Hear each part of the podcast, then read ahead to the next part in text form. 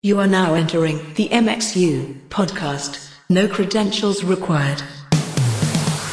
Hey, everybody, welcome to episode 53 of the MXU podcast. My name is Jeff Sandstrom, and I'm here as always with my good friend and partner in crime, Lee Fields. How you doing, buddy? Well, I'm good now that my mic works. Yeah, we had a little uh, little issue with the old technology today. What what We are did. you doing? And I have to say that if there was ever a day for this not to happen, it would be today. so, our guests today are Sergeant Major Brian Archer and Staff Sergeant Alex Righter from the United States Army, Pershing's own band.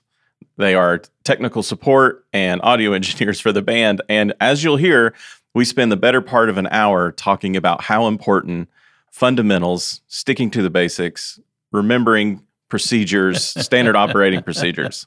Well, here's what I did today. I was out to brunch with some friends and I knew we were going to record the podcast around midday.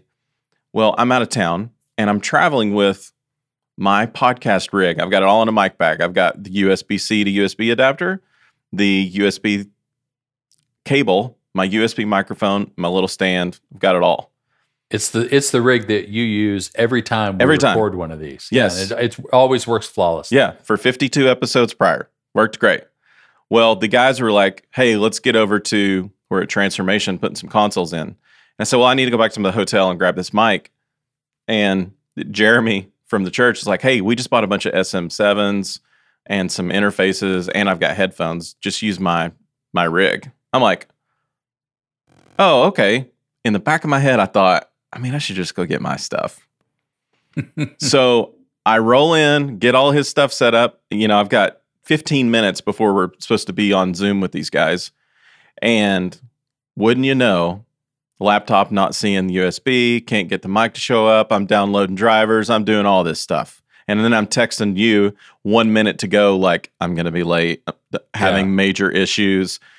So Anyway, I'm trying to st- I'm trying to stall with them on Yeah. Zoom, going, okay, well, Lee's on his way. He should be here any minute, and it's like clock's ticking. So It's- everything that they say about that sort of last minute band is late, stuff's not plugged in or not working right. What are we going to do?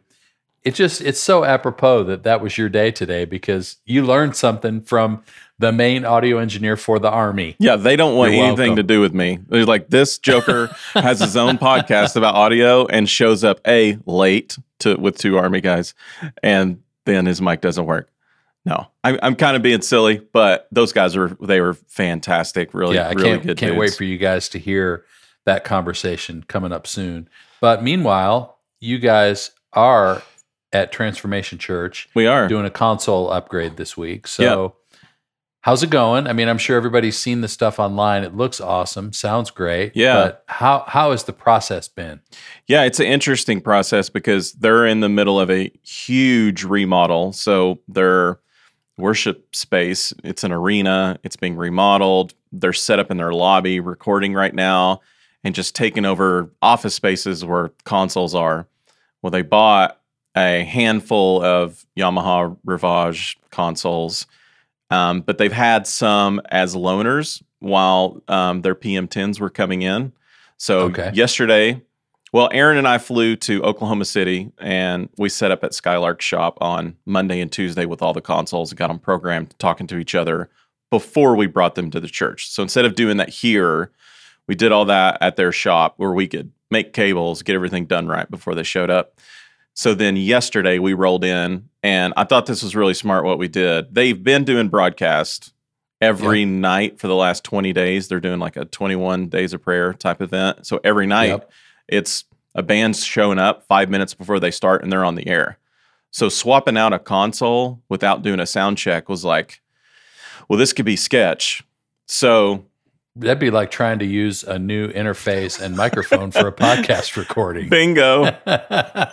so um, Aaron set up the new broadcast console inside their system, but we didn't use it to the web. So we ran it like a dry test flight, is what I called it.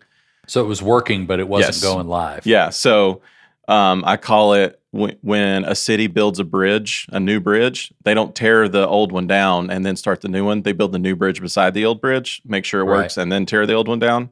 So Yep. that's what we did. So today we're doing the same thing with monitors. So there's a monitor console parked beside theirs, but it's not going to be used. We're just going to check every single mix, make sure they've got everything they need. And then when they have ample time to do proper switchover, they'll swap that out. The rental gear goes away, their new consoles come in. And then there's two other consoles a master control console and a front of house console that we'll do um, in April uh, when their room is ready to reopen. So I'll come back for that. But yeah, it's going really good. Very cool. Well, that's really smart. That's efficiencies. That's good. We're talking about that a lot today. So Efficiencies, yes. Yeah, and the inauguration was yesterday. So um, very great timing to have our two new friends on the podcast. What else have we been Yeah. doing new? um, We got lots of content coming out. got lots of content. So for those of you guys who've been living under a rock and don't know about what's new with MXU now, um, one of the things that's coming, actually, the first episode is I think out now uh, from our garage sessions that we did with Yeah. you and me over over the internet, um, figuring out how to make your mix better. And so because it sucked.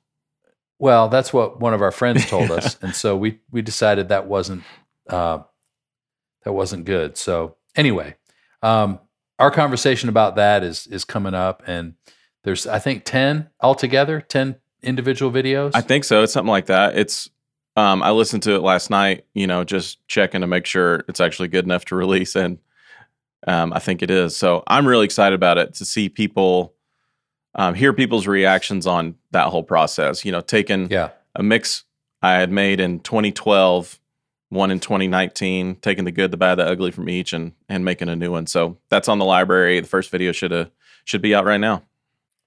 And there's a lot of other stuff that is being edited as we speak. That's going to be on the site soon. We've got a huge content plan in the works for 2021, and we're really excited about it. So go to mxu.rocks and sign up for MXU now today. Um, get your whole team involved because the other thing that we've got going that I'm really excited about is some videos that would be great for onboarding a new volunteer. So when we were at Tweed a couple months ago, Tweed recording, we talked about some super basic stuff that a new volunteer to a church production team would would need to know that we haven't really ever talked about before like what is a sound wave and what is a frequency?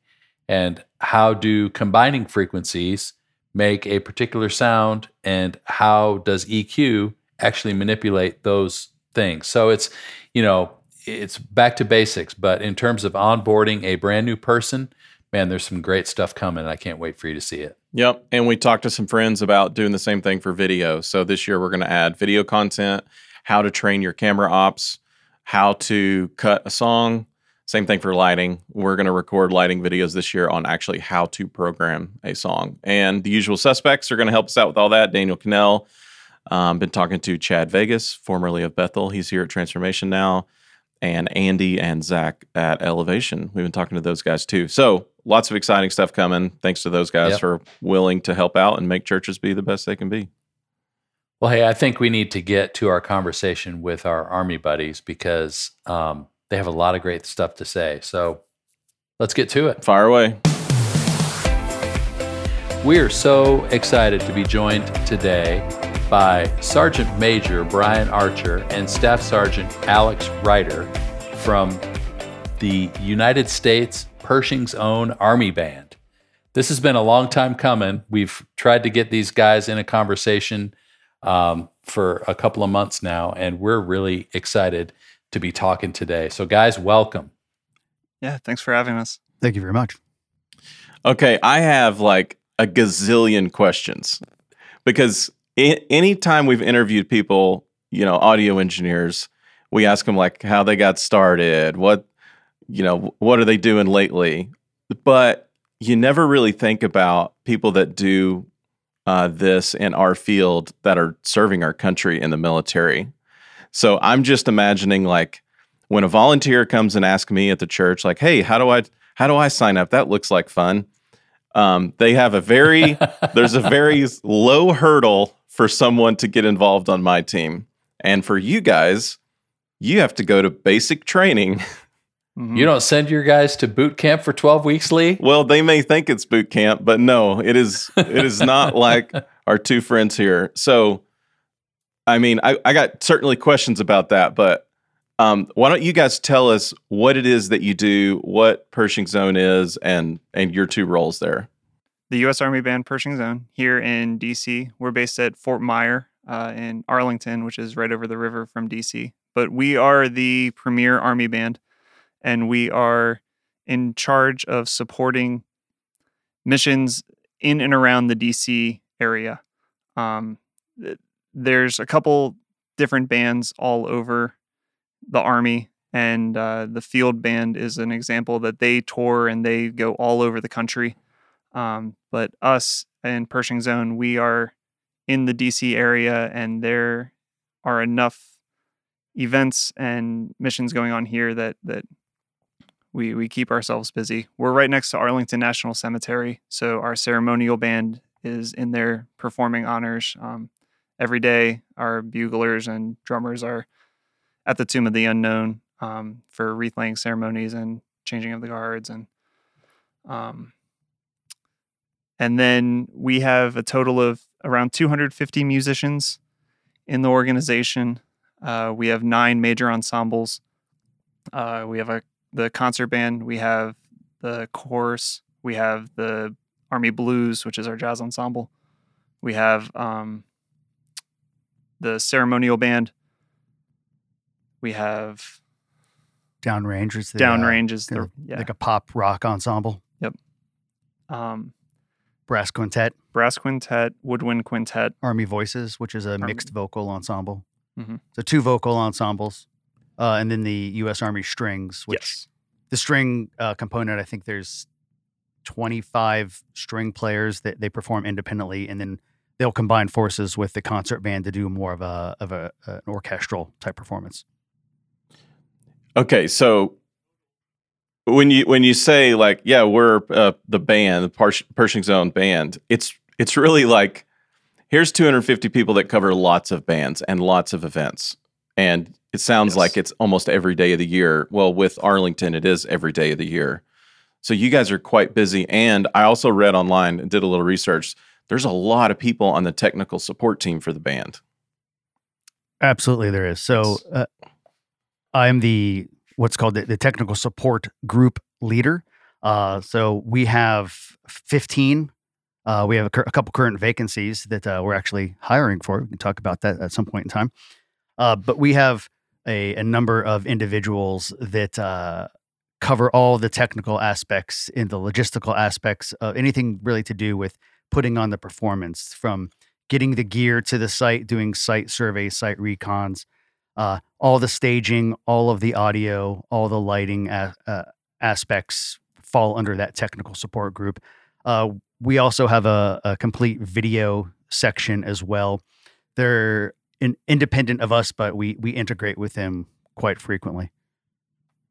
That's very cool. So when you guys are performing, let's say with the concert band, are you um, in a particular venue consistently, or are you kind of all over DC doing different events? we definitely have our our regular venues that we use for performances uh, but every performance is different so there's a, a we have our own performance hall on at fort myer um, and so before covid uh, we would get we have a couple we have a tuba euphonium conference and a trombone workshop that we give that that's a week long conference and so we give performances there um, there's a couple nice halls at some community colleges in the area that we we will perform a couple times a year at. Um, and then one of my favorite shows that we do is uh, on the steps of the Capitol um, uh, every Friday um, during the summer. And so we, we're definitely all all around DC. That's very cool. So for that event, what does the PA and all of the miking and all that stuff look like for that Capitol Steps type event? so I, I haven't been in the band as long. So it it used to be uh, a larger setup, but every year our setup time has been diminished, and so with the setup time dwindling, we we just don't have time to mic everyone and and because there's no shell there, there's no physical stage, and so uh, our most recent iteration is uh, two two um, two main top boxes on the sides that are on sticks on top of subs that um, because of the size of the concert band and and where the layout of the area is a little tricky. And so it's kind of a wide setup um, and so we have a top box that kind of shoots down the mall and then we have some side flanks to kind of shoot down the sidewalks a little bit um, and then we have our main front of house mixer. Again because of the parameters we're only able to get about like 20 feet in front of those speakers with the uh, the front of house console um, Wow. and then we have monitors uh, because a lot of times especially with concert band gigs that we do there we have singers featured uh, singer soloists um, or broadway arrangements of tunes with ensemble singers um, and so we have front front wedges for them and for the rhythm section and risers for chorus members and uh, and then most of the time we've tried a couple different miking techniques uh, stereo pair kind of right in front of the uh, the conductor that way we don't get any of the solo singers or the soloists in those mics so we can have a little more control um, and then recently we've been doing some lower large diaphragm condensers with windscreens kind of splayed across the the front of the ensemble to try and capture everything. Yeah, So to to jump in a little bit, the the Capitol Steps performance that we do, uh, it's fantastic. It's a it's a great venue. Uh, it's, I mean, you know, you're, you're at the seat of American power there. Yeah. Uh, but it's actually one of the smallest scale performances that we'll do, at least for the for the outdoor perspective. So, doing the the sort of uh, area miking, and that usually works pretty well. Again, two boxes aside, there's a lot of constraints there. There's a power constraint. There's a time constraint. There's a lot of security to go through. Um, Yeah. and it's an it's a weekly series uh so we, we try to make it as efficient as possible um there's also a lighting issue so it- usually in the summer the performances are at 8 p.m to 9 p.m every night so by the time uh, and we'll, we'll we'll bring some you know some uh just led lights out to to shine light on the band there's no time to get in there to do any crazy lighting focus or something like that we just need to simply illuminate them as the sun goes down um but once that gets done, then we have to sit there and, and always are thinking about the out. And we're doing the Sure. out in the dark because the power will come. Uh, the, the the electrician comes and he shuts our power off because we're pulling it directly from the capital service.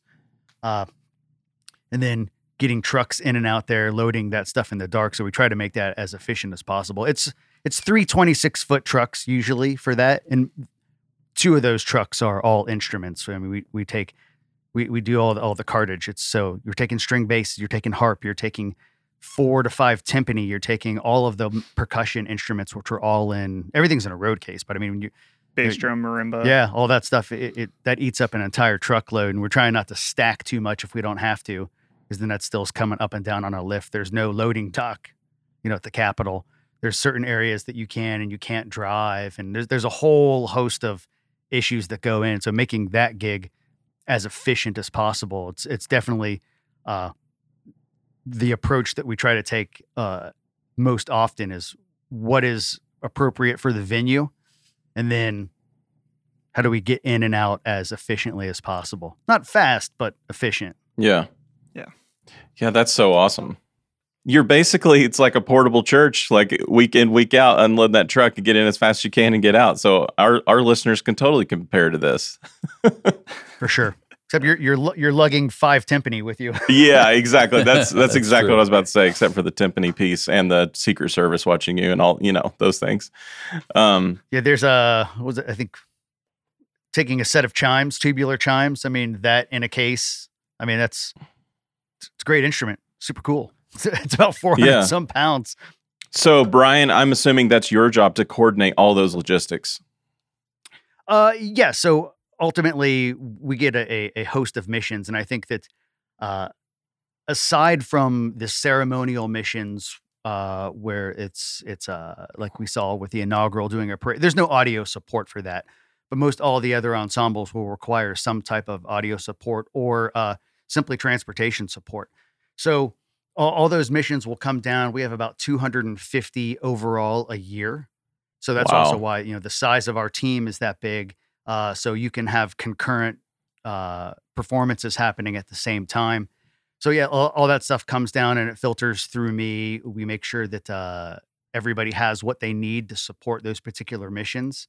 Um, and then just like any other production company, I mean, you're managing personnel, you're managing the schedules and ensuring that uh, if the client calls and you've got multiple clients, then you've got to serve all those equally. So that's kind of my main role now. And, and every now and then they'll let me special guest mix. Yeah, that's usually the way it goes. The more responsibility you get, the less you touch those faders. This is true. So, Brian, how did you find yourself doing this? What's your background? Um, uh, my background originally, uh, I'm a drummer, so did the whole you know high school and college music thing. Um, I enlisted in the army in 1993 as a drummer in the uh, regular band field. Um, did that, you know, for a, a number of years, and through that time, uh, evolving, especially in in the 90s, where there was you know the the gigantic influx of loops and tracks and you know going from a normal drum set player in a cover band now required you to have this entire other set of skills. So i just i, I really started organically uh, and it was kind of a necessity to start learning you know how this works and then start meeting people that are in the industry and say hey teach me what you know. Uh, trading some time like discount rates on sessions to to be able to hang out in the studio longer and still when there was a bit of a, an opportunity to have sort of the uh, not an official internship but trying to absorb as much of that knowledge as possible reading all the books that were out there you know buying a 1402 and a, a, a couple mics here and there to, to do your own sound and one, one of the big things that hit me i was doing a uh, a, a jazz quartet gig with some great players. And the sound guy was loading his stuff out. And I just asked him the question. I was like, hey, man, how much do you charge for this? And what he told me for his fee was more than the entire band was making. I was like, I need to diversify my skill set here because I think, you know, you know, w- w- I might be on the wrong end of the snake here. yeah, for sure. Um, but yeah, so that that was you know sort of the, outside of of the army of gaining that experience, and up until recently, the army itself in in the regular band field didn't even have um, dedicated audio engineers. It was always sort of an additional assignment. Um, so getting that um, experience on the outside, bringing it back into the army, you know, working mixing bands uh, in the army, and for lack of a better term, just like it's all necessity for me bringing it up. Uh, Hmm. But then the in 2007, uh, there was an opening for a slot here in the army band, and came in and and took the audition. Um, got the job, and I've you know been here ever since. So it's really been kind of a, a natural evolution for me. There was I never set out to be like I want to be an audio guy.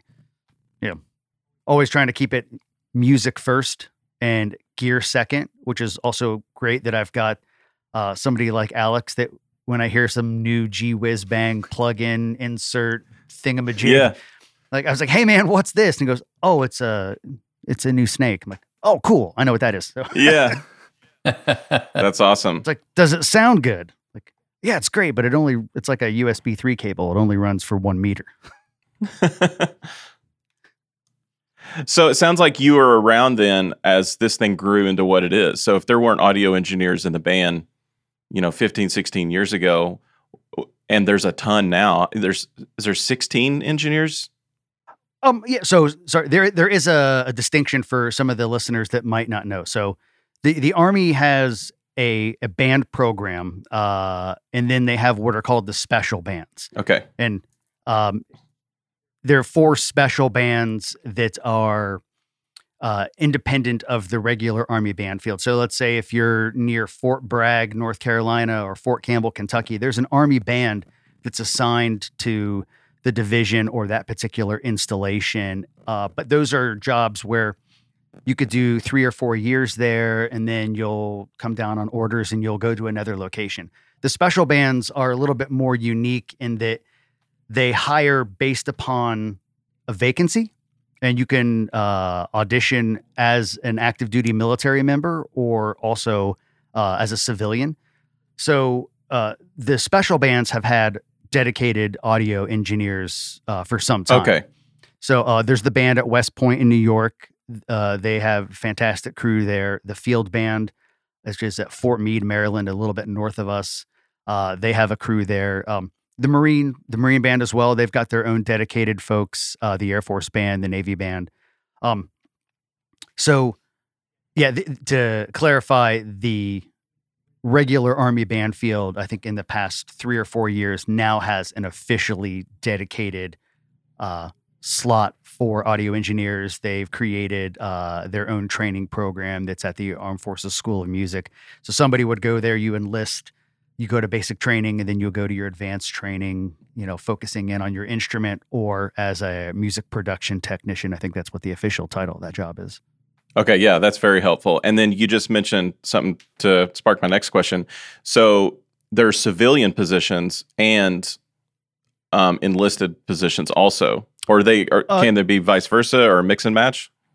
No, they're all enlisted positions. Uh, the officers are the conductors are all are all army officers.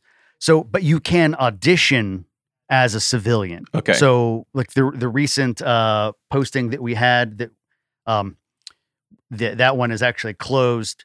Uh, we put out a, a call, just hey, there's there's a job opportunity, whether you're active duty, National Guard, or a civilian.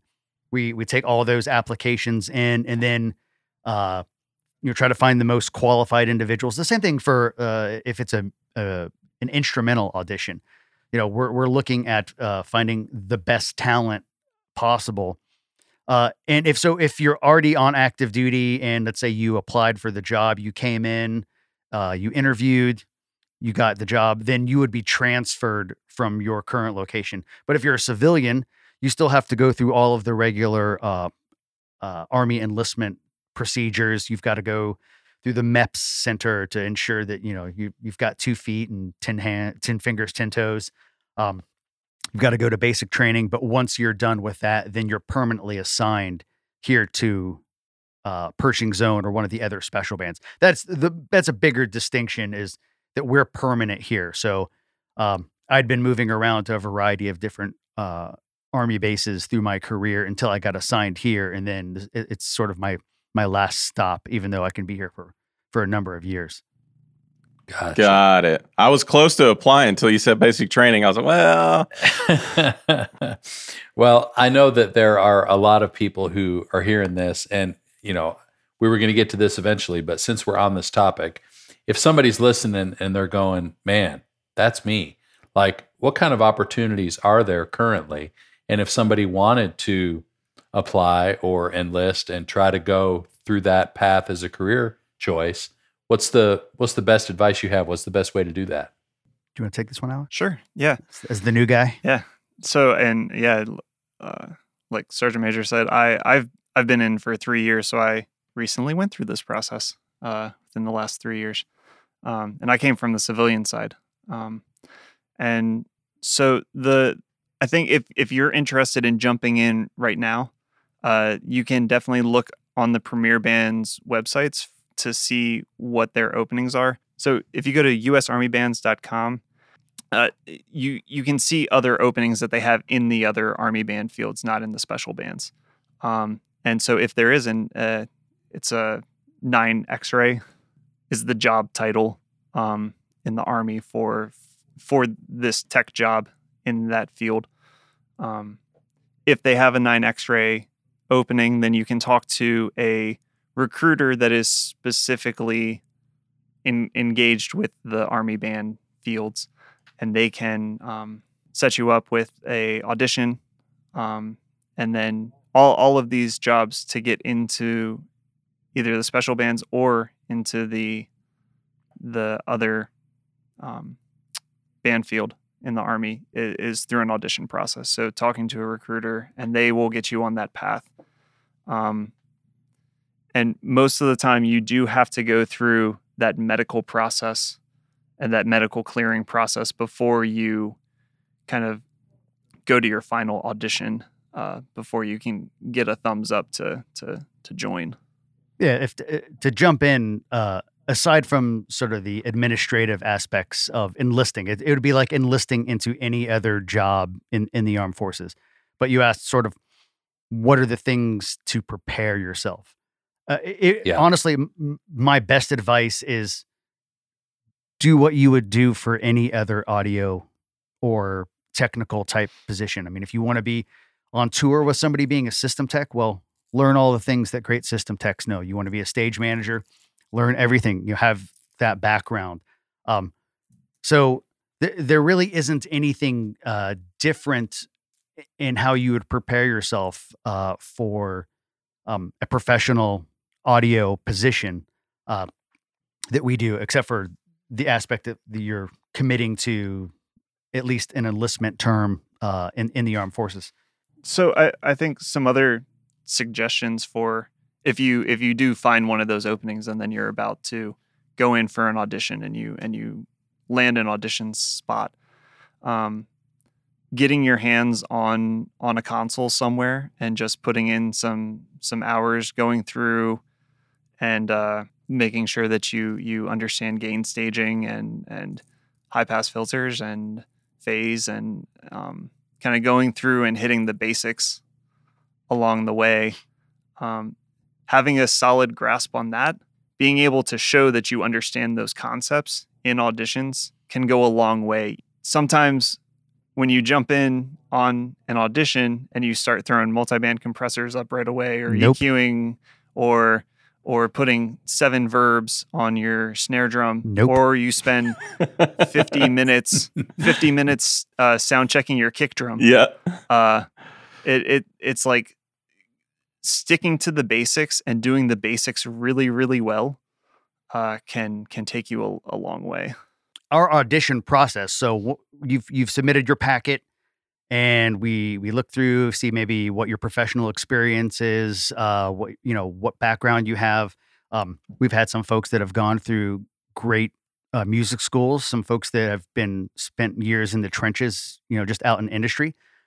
Uh once you come in uh, for most of our mixer positions we'll do two two applications uh one is with a live kind of a pop ensemble and then the other is in the studio. So the live sort of scenario is the band is late.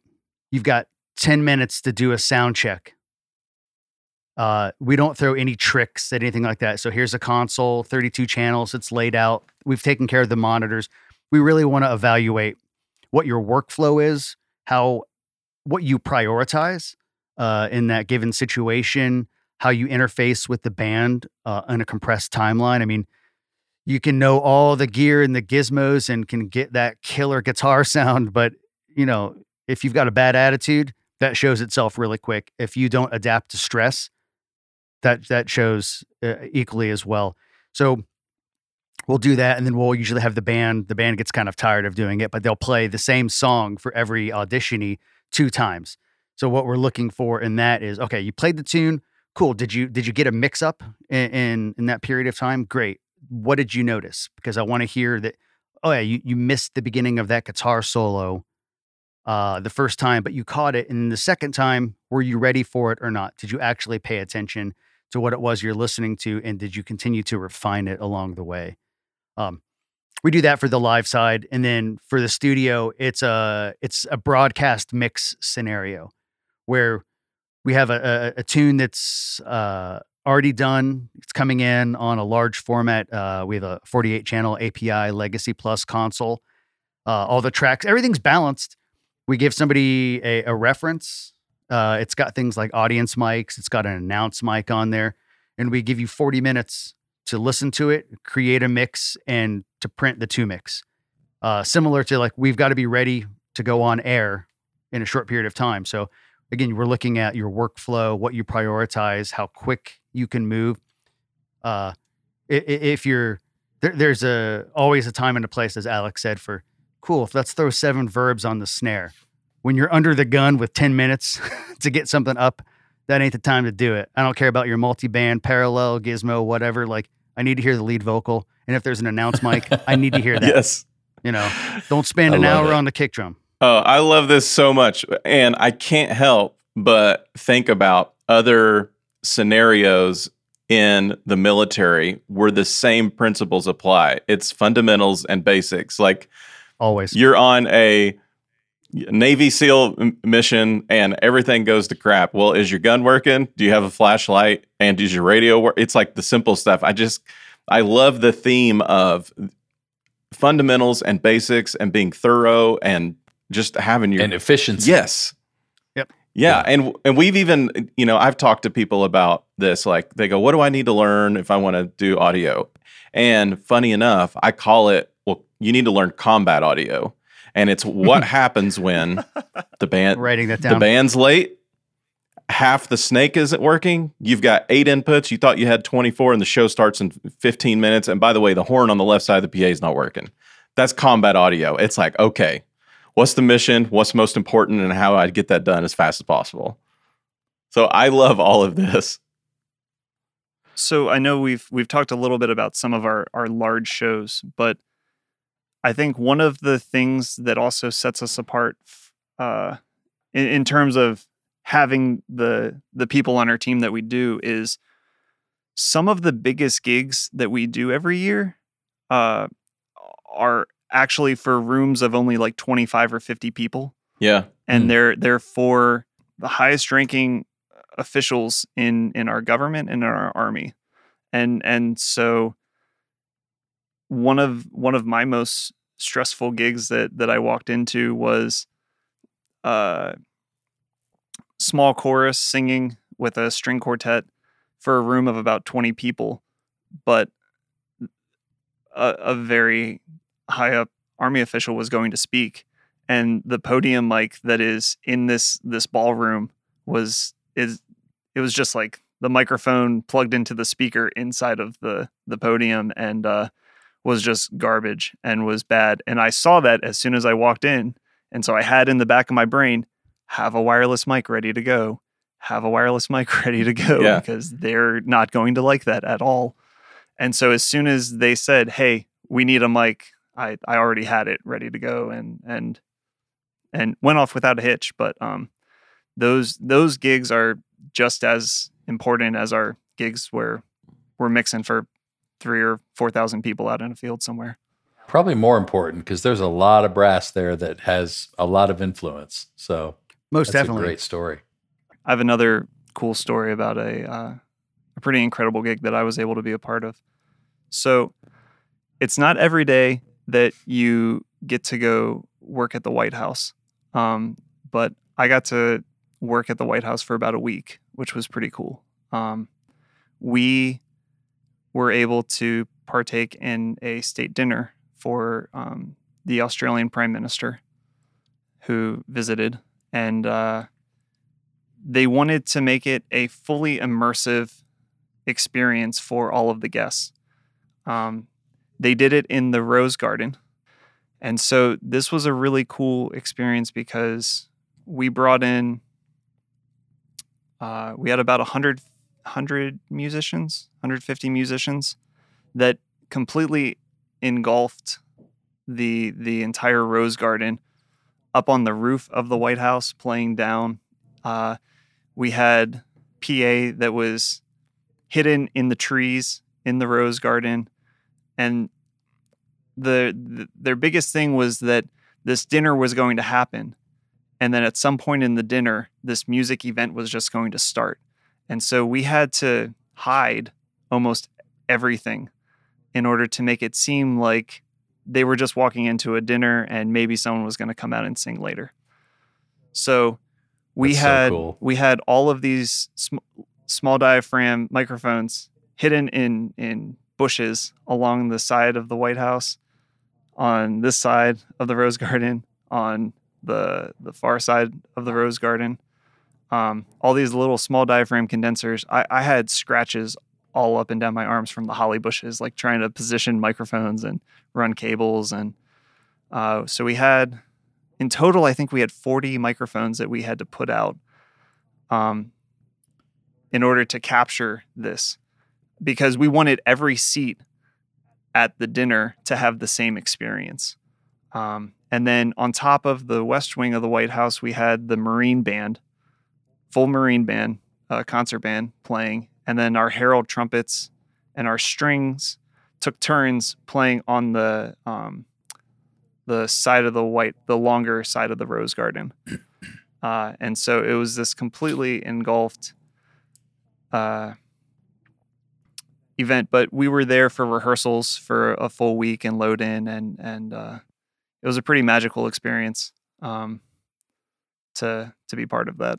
that is where to just to in, inject that is where the basics matter the most i mean it, it doesn't matter you know what type of cool new gizmo you know effects processing enhancing server thingamajig if you don't know how to get sound from point a to point b and then ultimately to the listener's ears you know nothing else matters at that point in time we we also we started that gig with I think only 10 microphones.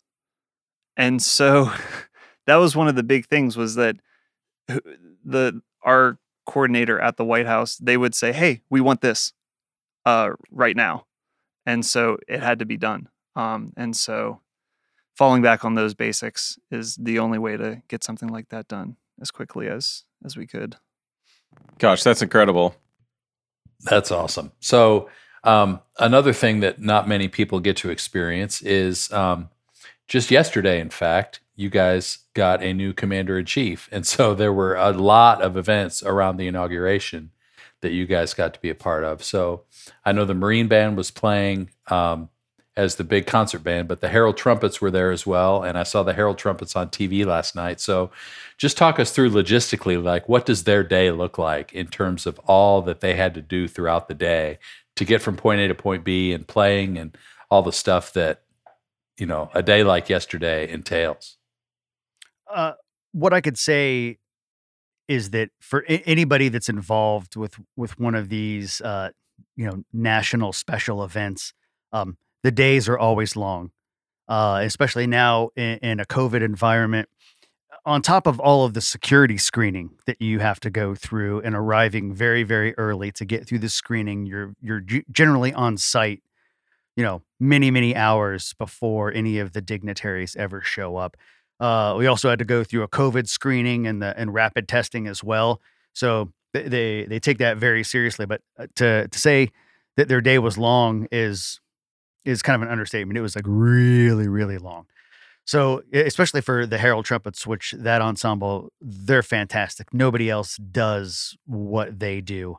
Um, but yeah, they they were there at the the Capitol for the swearing in. Then they moved uh, to the White House for the arrival, uh, and then later on that evening at the Lincoln for the the evening performance. So uh, just like being on tour, I mean, you have to you have an act that has three gigs in a day, and Yeah. you got to get them from point A to point B. Uh, even though they're they're in the army and they're soldiers and they're all you know hardcore, they, they got to eat. Someone's got to go to the bathroom. Yeah. So you you have to factor that stuff into the equation as well. It's outdoors, so you got to make sure that uh, everybody is taken care of. That you know they're they're obviously wearing their their cold weather uh, you know clothing underneath the, the uniform to to stay. Um, Yeah, it wasn't it wasn't exactly balmy. no, it, it was pretty windy, and to hear the herald trumpets when they performed uh, for the actual swearing in, I was like, man, they sound good. And the first thing I was thinking, it's like, I hope they're in tune because it's so cold outside that you know, and, and they're up there. You can't just, I mean, they're trying to, you know, very discreetly keep air flowing through the instruments. I mean, it's a lot of it's a lot of metal to to Yeah. keep to keep warm. That's for sure. But um, yeah, that's it's it's yeah.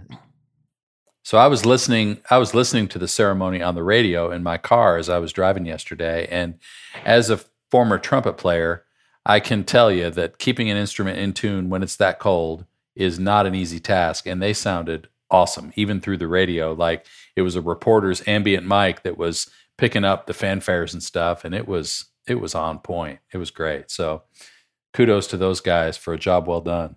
It was awesome. So for us, we we didn't have a lot of since most of what was going on yesterday was ceremonial. Uh, Our our ceremonial band, we we don't have to provide any sound reinforcement necessarily for them, and so historically for other inaugurations, um, the the tech support has helped out with some of the balls that happen um, after the the ceremony and at the end of the day. Um, but because of COVID restrictions and everything, there weren't any balls last night. So Yeah, so uh, I guess since I'm the old guy Yeah. here, uh, so kind of rewinding time uh, in 2017, they had the "Make America Great Again" concert. I believe it was the night before the swearing-in ceremony. That was at the Lincoln. Uh, we provided all of the uh, mix for the band performance, so they're getting a stem from us to the broadcast. Um, that's that, that's a huge thing. I mean, I, I I go back and every now and then I'll look at the uh the YouTube link where they did Battle Hymn of the Republic. That was sort of the closer right before the fireworks, and it's it's it, it's never lost on me. And every now and then, like you, I think it's critical that you remind yourself of, you know, the impact that y- your work can have, whether you're on a gig in a concert hall, if you're at some club, if you're at church, the the job that you do impacts a- listener.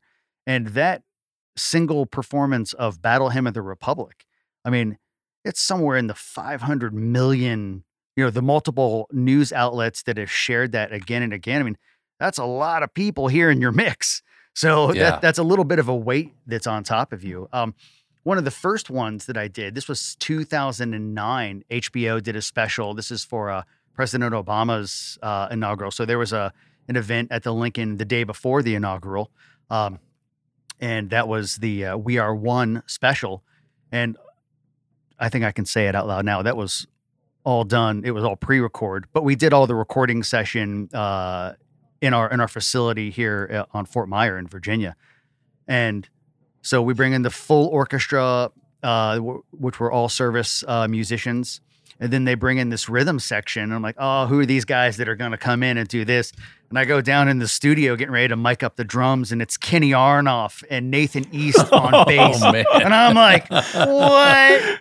You know, but uh, it, it, it was such a, such a great thing. And then, but it's a ton of mixes that you've got to get all this stuff tracked. You got to do it's you're doing a full orchestral, like a soundtrack session, and you got to get it knocked out in a week, and it's got to be right. I mean, you know, and this is actually one where time really wasn't money, but time is money all the time.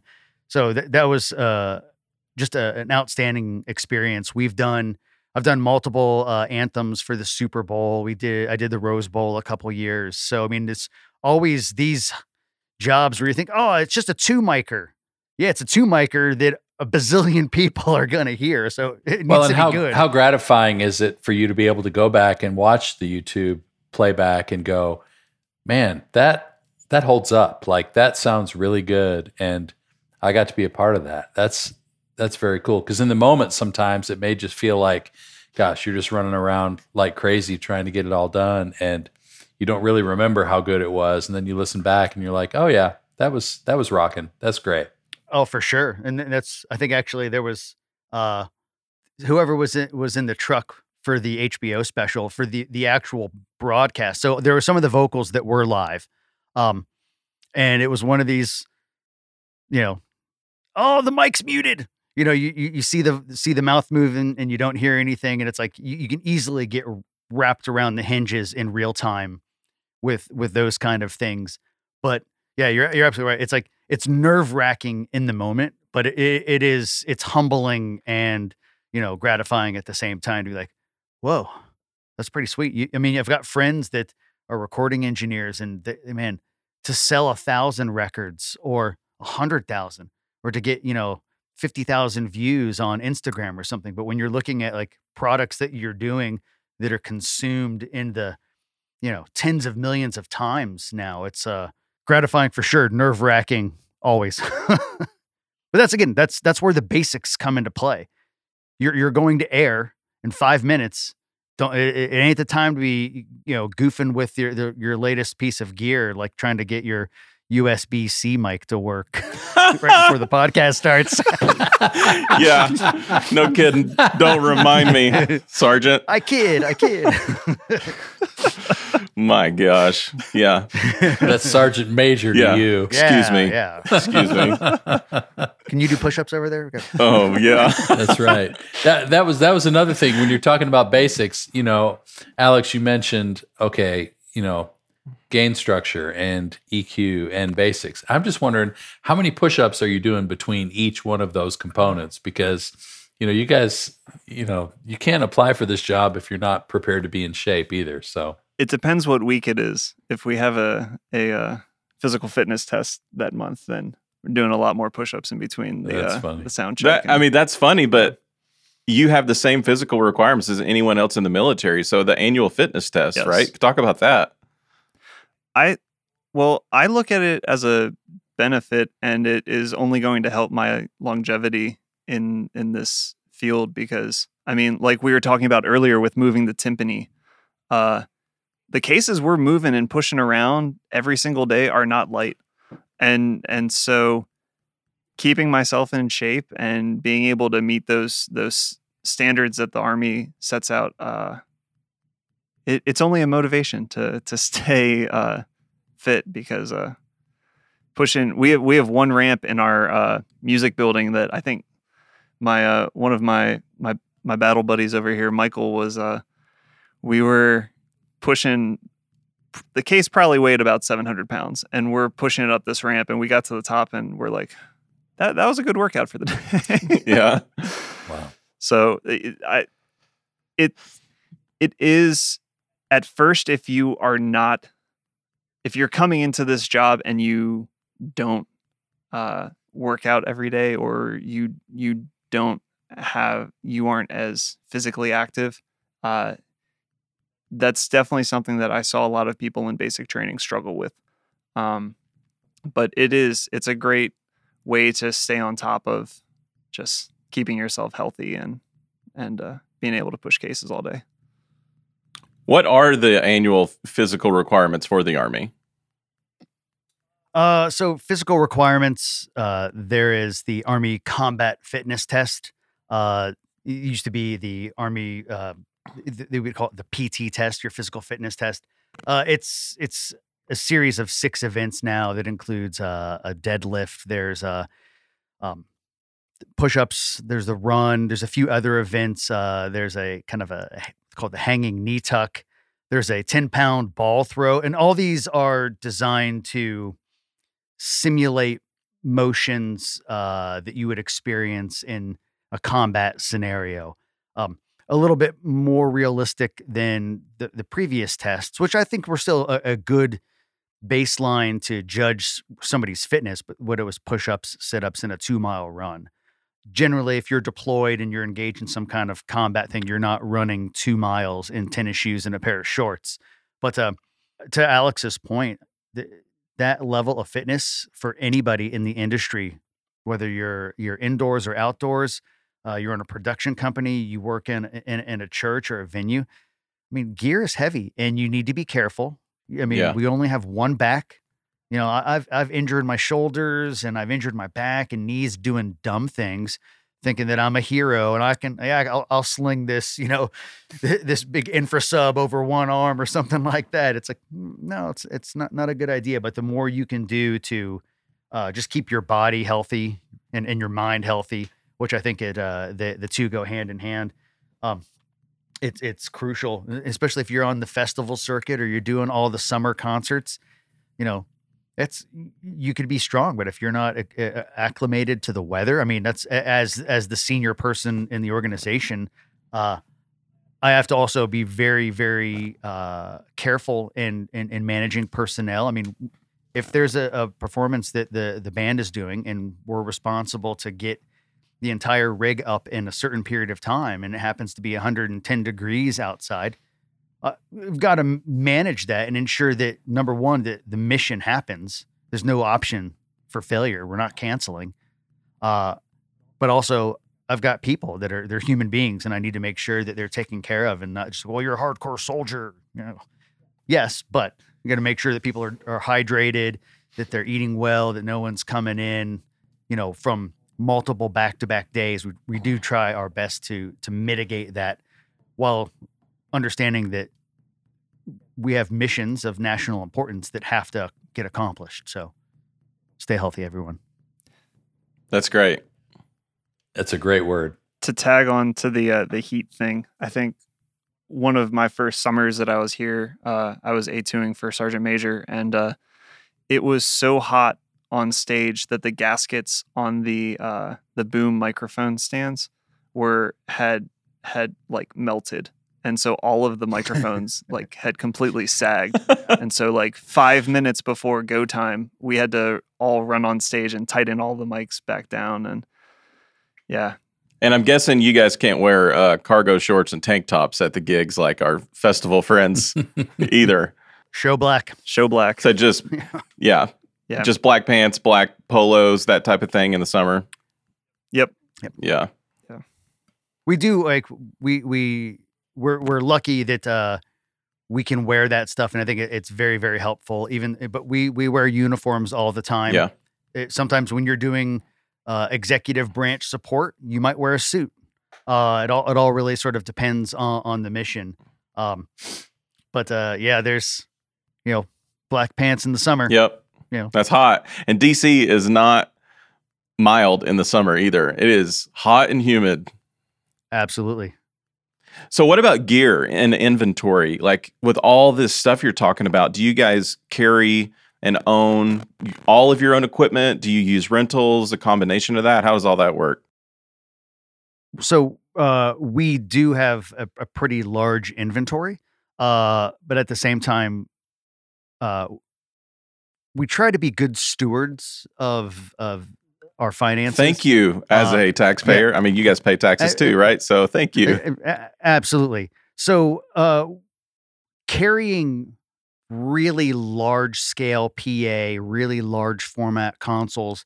Uh, in the past, we maintained that in our inventory, uh, but as technology grows, as productions grow, uh, it just becomes not really cost efficient for us to own that big type of stuff. Yeah. So uh, it, it it makes it actually kind of nice that we we don't have to worry necessarily about oh man I bought this awesome a bazillion channel console and uh and a year later it's obsolete because they're not offering any updates or anything like that. We can pretty much Yeah. rent what we need for the large scale stuff, but from a small scale stuff we do have quite a bit of the Yamaha infrastructure. So pretty much any show that you do up to 72 fairly easy. I mean we've we've synced multiple consoles together. Uh, sometimes that works as well, where we'll have a CL5 doing all the orchestral inputs, and then we'll have a production kind of desk with maybe some stems or uh, rhythm section vocals, that kind of thing. Um, so we, we do carry a pretty big inventory uh, of the Yamaha stuff. Uh, not officially endorsing any brand. We've we've had Soundcraft in the past. Uh, trying to think Just whatever's the best gear for the job, and you kind of you decide that. Absolutely. And it does, we have a budget just like any other governmental organization. So we do try to get the most bang for the buck. Uh, I mean, for years we had a bunch of the, the Yamaha, the, the DM 2000s and 1Ks. Yeah. Um, old Apogee three by threes that we'd have to like, heave ho up on scaffolding and stuff like that. Dude, I love those speakers. They sound really good. Yeah, or the uh, with the the the the big bins, the Meyer 650Ps when I first got here. Those were great, but yeah, they're backbreaker. Yeah. Um, so and we, we've gone through a, a variety of PA. I mean, in our stuff, it gets used. I mean, we're just like, um, like any other big production company that's out there. I mean, you start touring with that stuff, you're banging it up on a truck for a number of years, and eventually it becomes less cost efficient to keep repairing stuff. So, uh, but again, I can uh, attest to all the listeners that we try to do our very, very best in being good stewards of uh, the money that is entrusted to us to spend on, on this stuff. I know that it's always a little bit of a, a hot button issue. Uh, e- e- you know, I can tell you we have a large format API console, which sounds fantastic. Uh, you know, you could do the math. I Yeah, mean, they're not cheap, Right. but at the same time, it doesn't need updates. right. And it- Right, you- right. You, you do your job and you maintain your equipment just like you any other you know military organization. You have to maintain the equipment. You got to make sure that tank runs, that the helicopter flies, that every weapon is serviced. You know, a, a good piece of gear is an investment, uh, and you know we've had the API now for six years. Uh, fantastic. We we do the user level maintenance on our end, and then uh, the folks. Fortunately for us, that they're up in Jessup, Maryland, uh, which is about forty minutes north of where we are. So uh, it's nice that you can get a service call to come down. I mean, we used to have a DPC two way back in the day, and an old Soundtracs desk that you had to fly somebody over from the UK to come in and, and, and do service. So, you know, that that gets a little bit troublesome. Well, it's it, it all goes back to your point about efficiency, and you know, for the gear that you guys own, you know, for it to be standardized enough so that all of your engineers can know what they're getting into when they walk up to a, a desk, and that it's the same as it was on the gig they did, you know, three or four missions ago. And if you need a bigger thing, and you've got to have a large format console and a huge PA, then you've got companies like Maryland Sound and other guys locally who can partner with you on those things. And i'm sure you know i'm sure there's a lot of companies that you guys use but that's that's really cool. I, I love hearing about all this stuff. It's really fascinating.